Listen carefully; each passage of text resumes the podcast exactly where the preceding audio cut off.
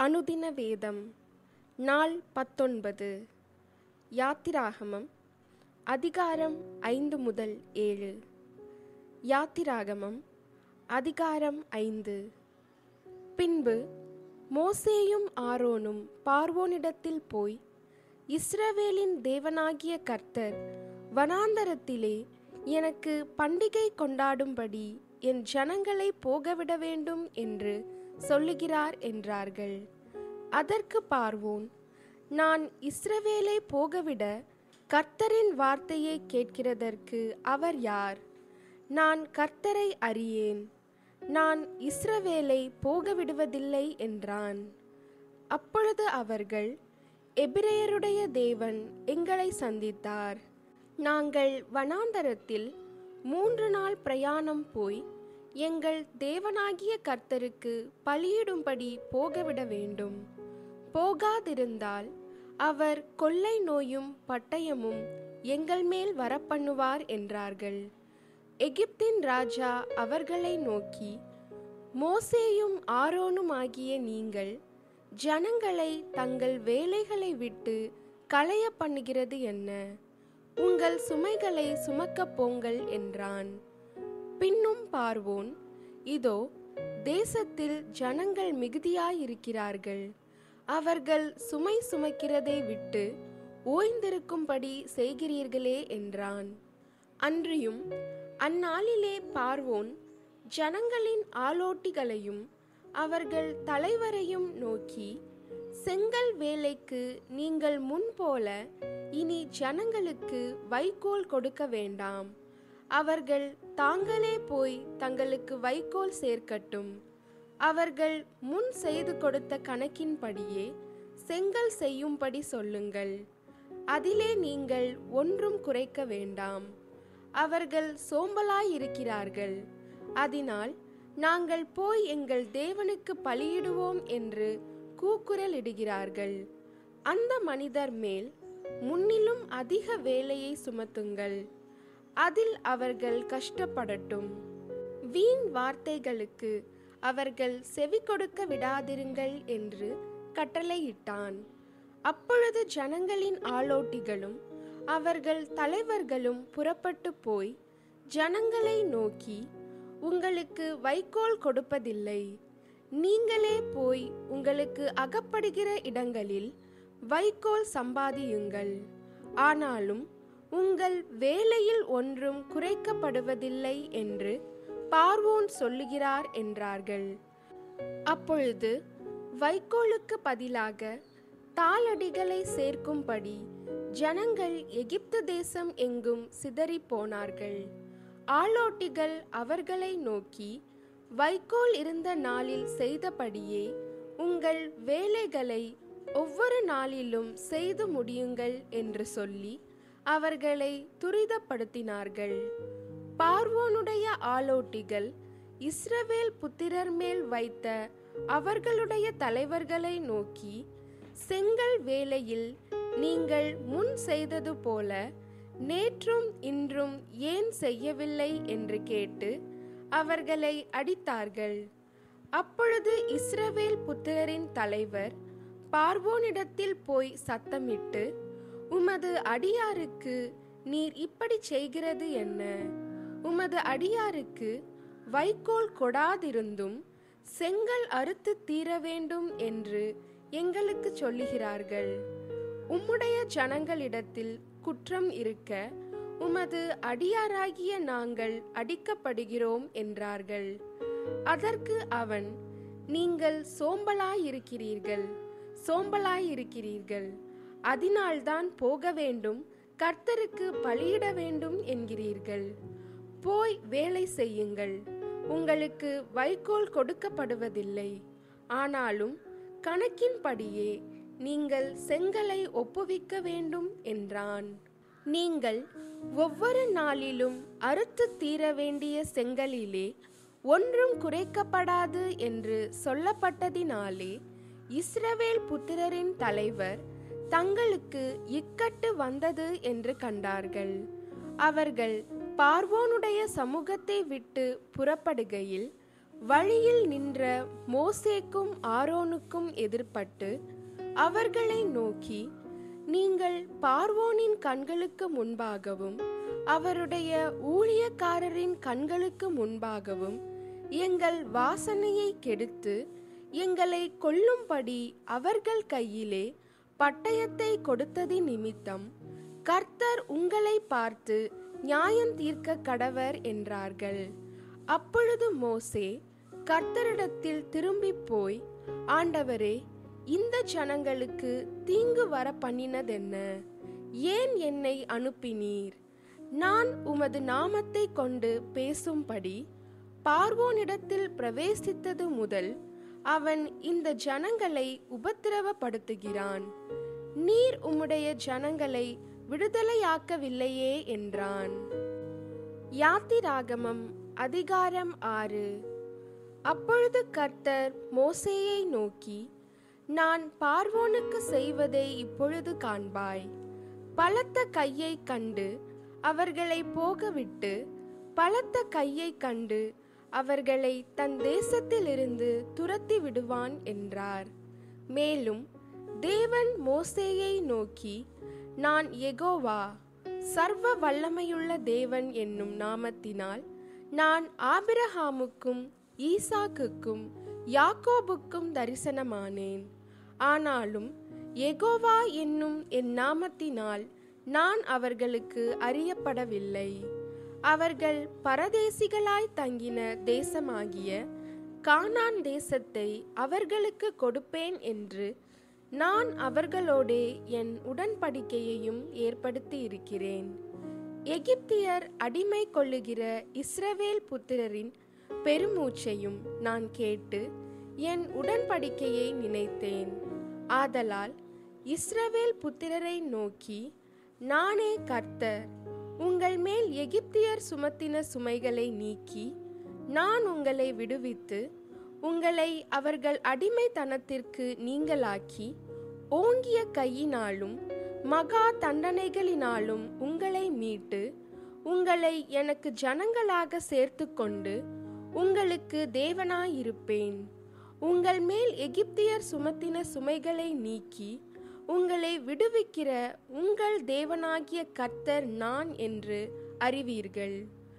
ஆபிரஹாமுக்கும் ஈசாக்குக்கும் யாக்கோபுக்கும் கொடுப்பேன் என்று நான் ஆணையிட்ட தேசத்தில் உங்களை கொண்டு போய் அதை உங்களுக்கு சுதந்திரமாக கொடுப்பேன். நான் கர்த்தர் என்று அவர்களுக்கு சொல் என்றார். இந்த பிரகாரமாக மோசே இஸ்ரவேல் புத்திரருக்கு சொன்னான். அவர்களோ மனமடிவினாலும் கொடுமையான வேலையினாலும் மோசேக்கு செவி கொடாமற் போனார்கள்.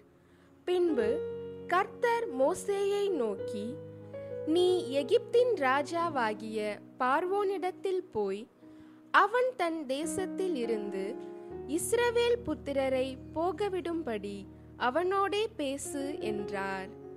மோசே கர்த்தருடைய சன்னிதானத்தில் நின்று இஸ்ரவேல் புத்திரரே எனக்கு செவி கொடுக்கவில்லை. பார்வோன் எனக்கு எப்படி செவி கொடுப்பான்? நான் விருத்த சேதனம் இல்லாத உதடுகள் உள்ளவன் என்றான்.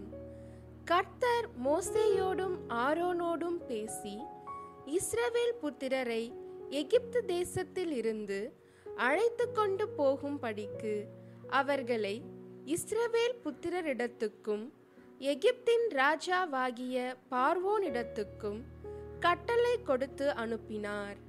அவர்களுடைய பிதாக்கள் வீட்டாரின் தலைவர் யாரென்றால் இஸ்ரவேலுக்கு முதல் பிறந்தவனாகிய ரூபனுடைய குமாரர் ஆனோக்கு பல்லு எஸ்ரோன் கர்மி.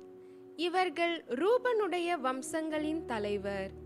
சிமியோனின் குமாரர் எமுவேல் யாமின் ஓகாத் யாகீன் சோகார் கானானிய ஸ்திரீயின் குமாரனாகிய சவுல். சிமியோனுடைய வம்சங்களின் தலைவர் இவர்களே உற்பத்தி கிரமப்படி பிறந்த லேவியின் குமாரருடைய நாமங்களாவன. கெர்சோன் கோகாத் மெராரி என்பவைகள். லேவி நூற்று முப்பத்தேழு வருஷம் உயிரோடு இருந்தான் அவரவர் வம்சங்களின்படி பிறந்த கெர்சோனின் குமாரர் லிப்னி சிமேயி என்பவர்கள். கோகாத்தின் குமாரர் அம்ராம் இத்சேயார் எப்ரோன் ஊசியேல் என்பவர்கள். கோகாத் நூற்று முப்பத்து மூன்று வருஷம் உயிரோடு இருந்தான் மெராரியின் குமாரர் மகேலி மூசி என்பவர்கள். அவரவர் சந்ததியின்படி லேவியினுடைய வம்சங்களின் தலைவர் இவர்களே. அம்ராம் தன் அத்தையாகிய யோகபேத்தை விவாகம் பண்ணினான்.